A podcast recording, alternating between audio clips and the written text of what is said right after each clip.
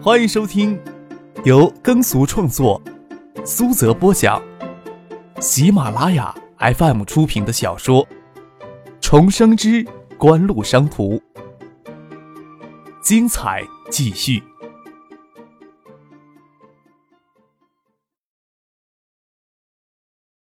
第六百六十一集。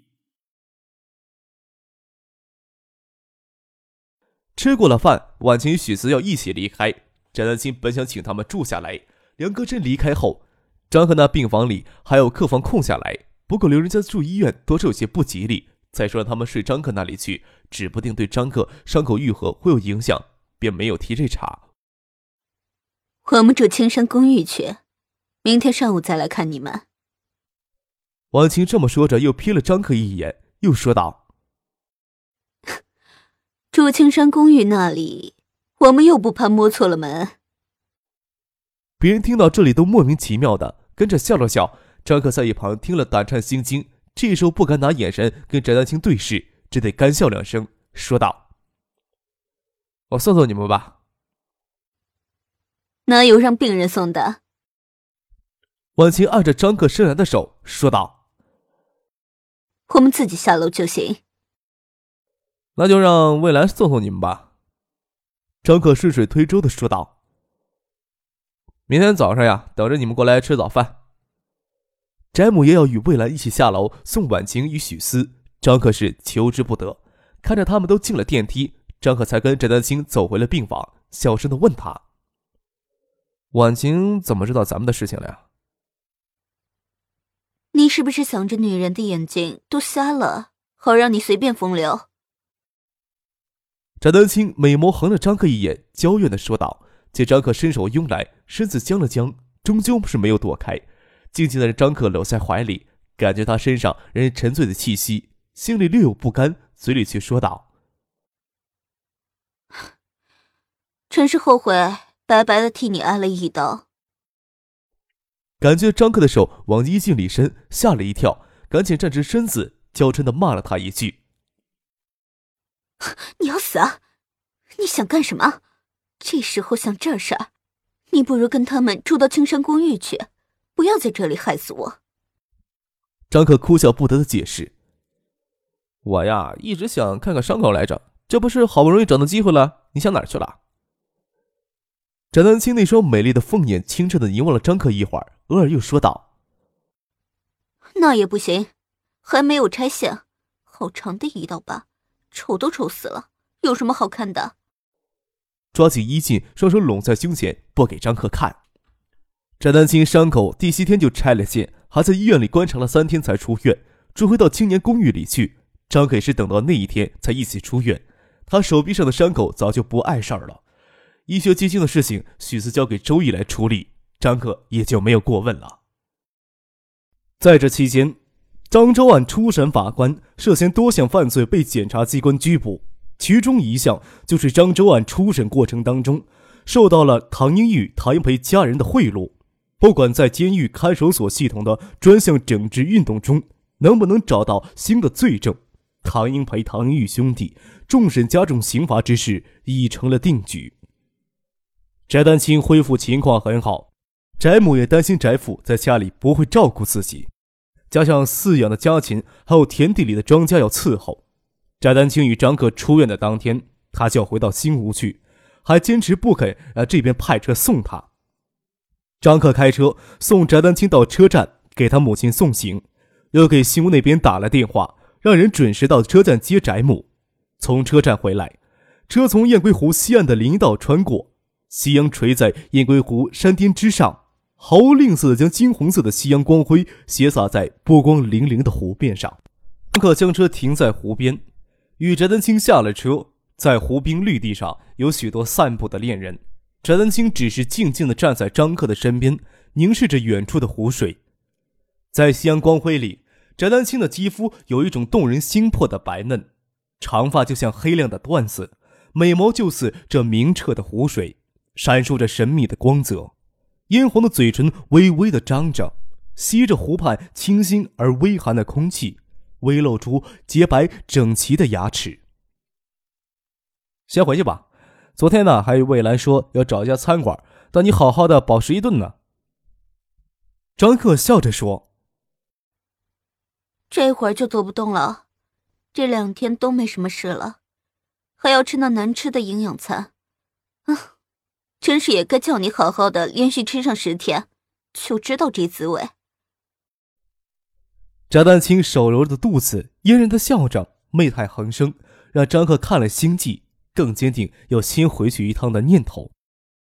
开车回到青年公寓，整栋楼都静悄悄的。没有一个人，张克对翟丹青说道：“魏兰说帮你整理过房间了，我赶紧去看看。要是没有整理好的话，我帮你弄。”不等翟丹青拒绝，便与他一起出了电梯。打开门，翟丹青要往里走，张克拽着他的手，将他抵到门后，凝望着他微带水迹的美眸，眼神迷离而流盼，摄人心魄。张克双手超过他柔软的腰肢。拖着她饱满中带弹性的臀部，轻轻的一搂，将她紧紧的拥在怀里，有一股悠悠的兰花香气扑入鼻内。不是说过来帮我收拾房间的吗？翟丹青语气温柔，还想最后挣扎一下。张克的手呀，已经在揉捏他富有弹性的臀肉了。先看看你的伤口。室内打着空调，温暖如春。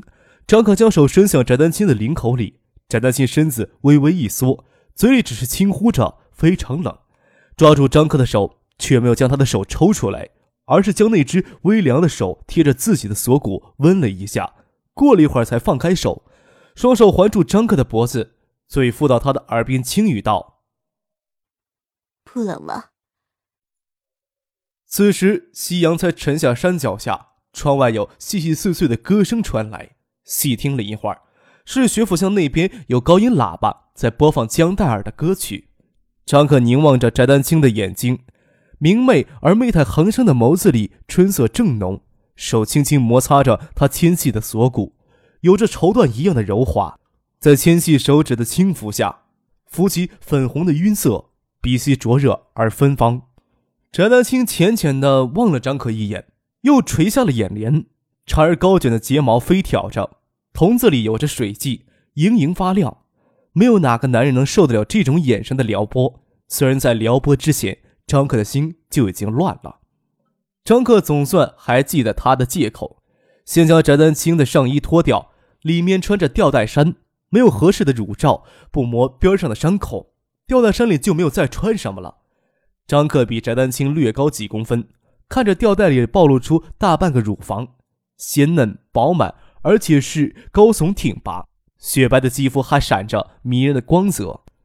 看到张克垂涎欲滴的眼神，翟丹青有些不好意思，将吊带往上提了提，说：“伤口很丑。”可按着他柔嫩的小手，将吊带拉到胳膊肘处，让一对人间少见的丰乳彻底暴露出来，嫣红的乳尖也微微立着，饱满而鲜嫩。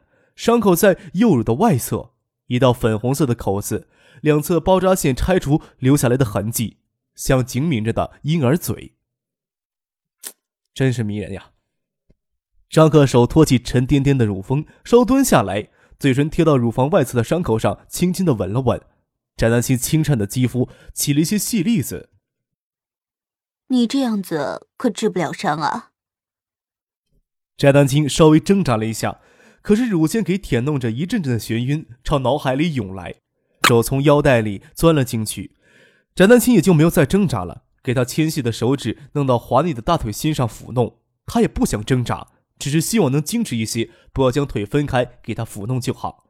他都感觉自己下身湿了一片。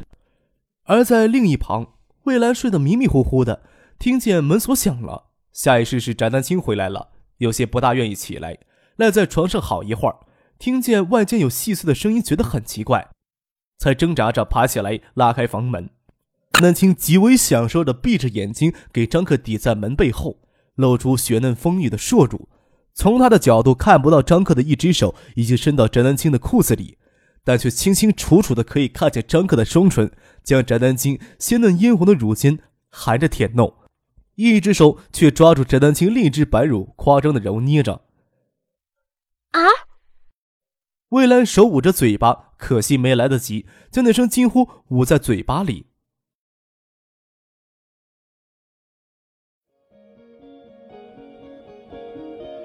您正在收听的是由喜马拉雅 FM 出品的《重生之官路商途》。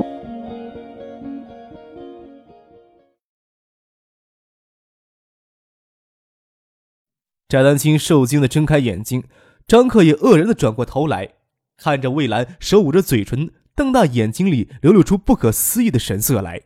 只是张克与翟丹青惊愕的神色有些滑稽。魏兰看的要忍不住笑出来了。这时候才看见张克另一只手从翟丹青的裤子里抽回来，手指上还亮晶晶的抹了清油一样。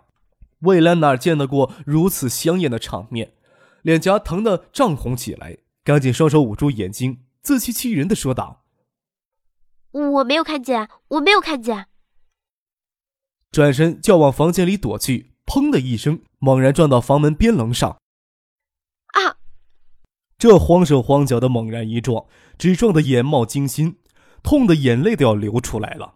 魏兰吃不住痛，只得捂着额头蹲到地上。张克与翟丹青哪里想到魏兰会在这屋子里睡觉呀？翟丹青赶紧将衣服穿好，打开房门，还将一脸惊愕的张克往外推，砰的关好门后，吸了一口凉气。见魏兰还忍痛蹲在地上，走过去搀她起来。你怎么会在这里睡觉？未来给撞的头急痛了，哭笑不得的说道：“要知道会看到这些脏东西啊，打死我都在这里睡觉。下午的英语课临时取消了，我想着过来再帮你收拾一下屋子，收拾完就直接困了。你妈妈昨天睡得沉，又打呼噜，我没有睡好。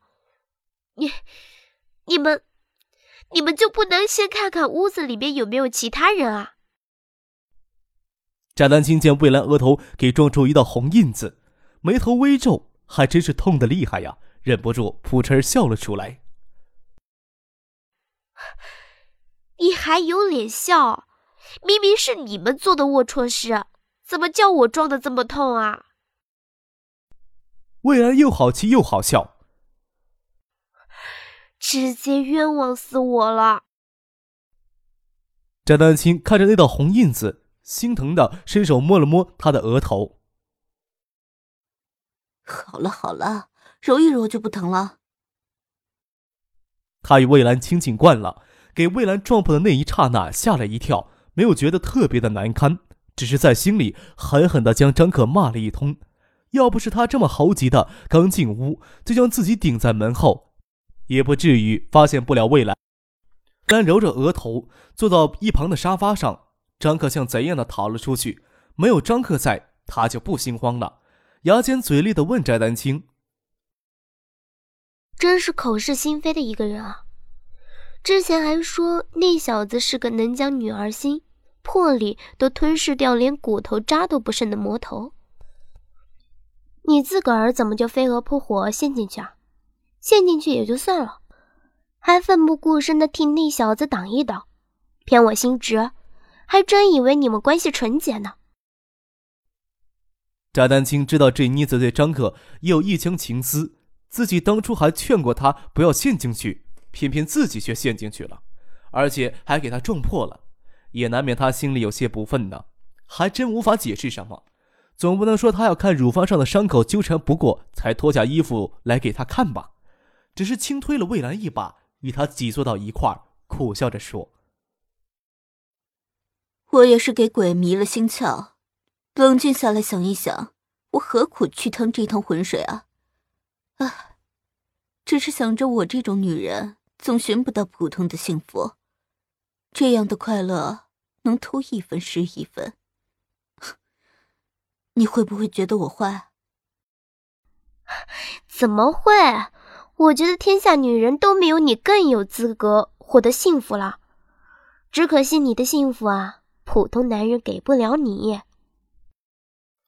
魏兰觉得刚才那通话说出口就觉得有些后悔了，自己都觉得自己醋意十足，都有些不好意思看翟丹青了，蜷腿坐到沙发上，身子依偎着翟丹青，感觉背后抵着翟丹青丰乳的乳房，脑子里又闪过刚才那香艳的一幕，觉得自己的脸有些发烫，后背往后顶了顶，问道：“你什么时候跟那个小子在一起啦？”发大水那一阵子，整天跟他在一起。上堤时，有次不小心滑进水里，我跌进水里倒没什么惊慌，只是看到他毫不犹豫的冲在保卫前面跳下来，心里就想着自己完了。翟丹青对魏兰倒没有什么好隐瞒的。后来，我爸给我打电话，我这平时坚硬的很的心啊。整个儿的就跟泡了水的面包似的，轻轻的一戳就是一个洞。那天又生了病，身子也软软的无力。这家伙最大的毛病就是待人太温柔。可见这家伙平日玩弄的女人有多多。偏偏这张网在身前，我还要身不由己的陷进去。就这样游过一次。后来还想躲着他，不能一错再错，又发生了这档子事，挨了这一刀，算是看透了。这些年来，何曾有男人给我这样的欢乐？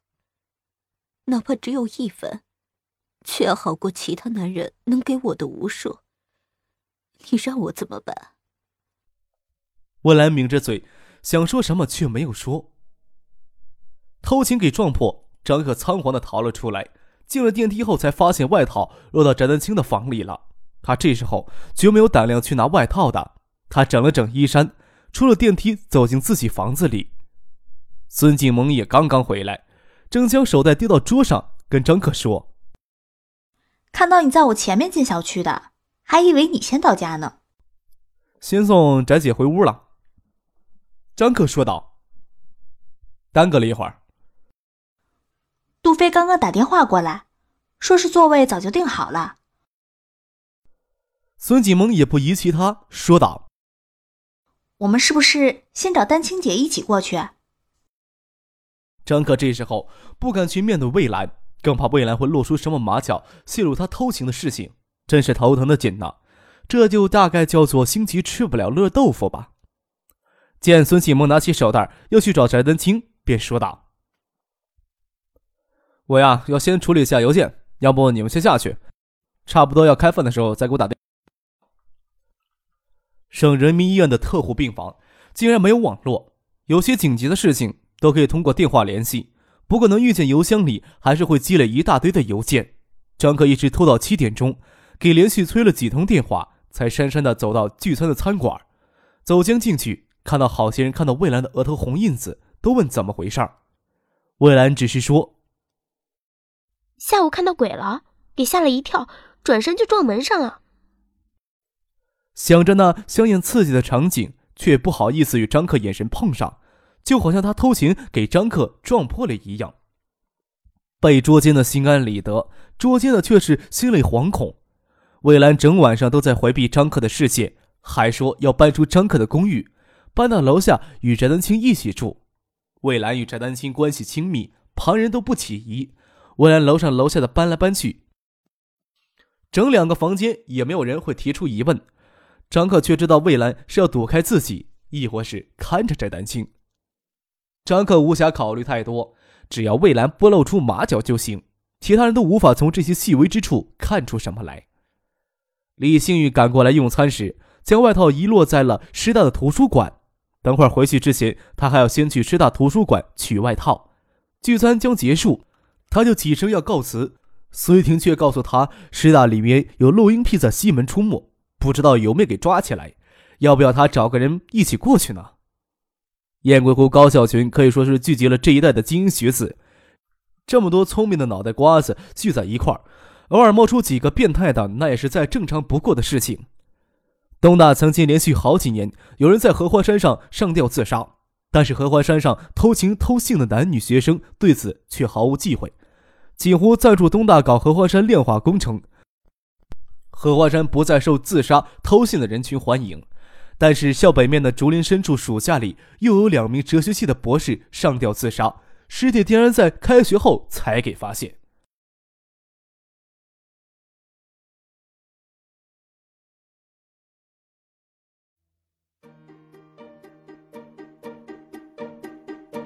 欢迎收听，由耕俗创作、苏泽播讲、喜马拉雅 FM 出品的小说《重生之官路商途》，精彩继续。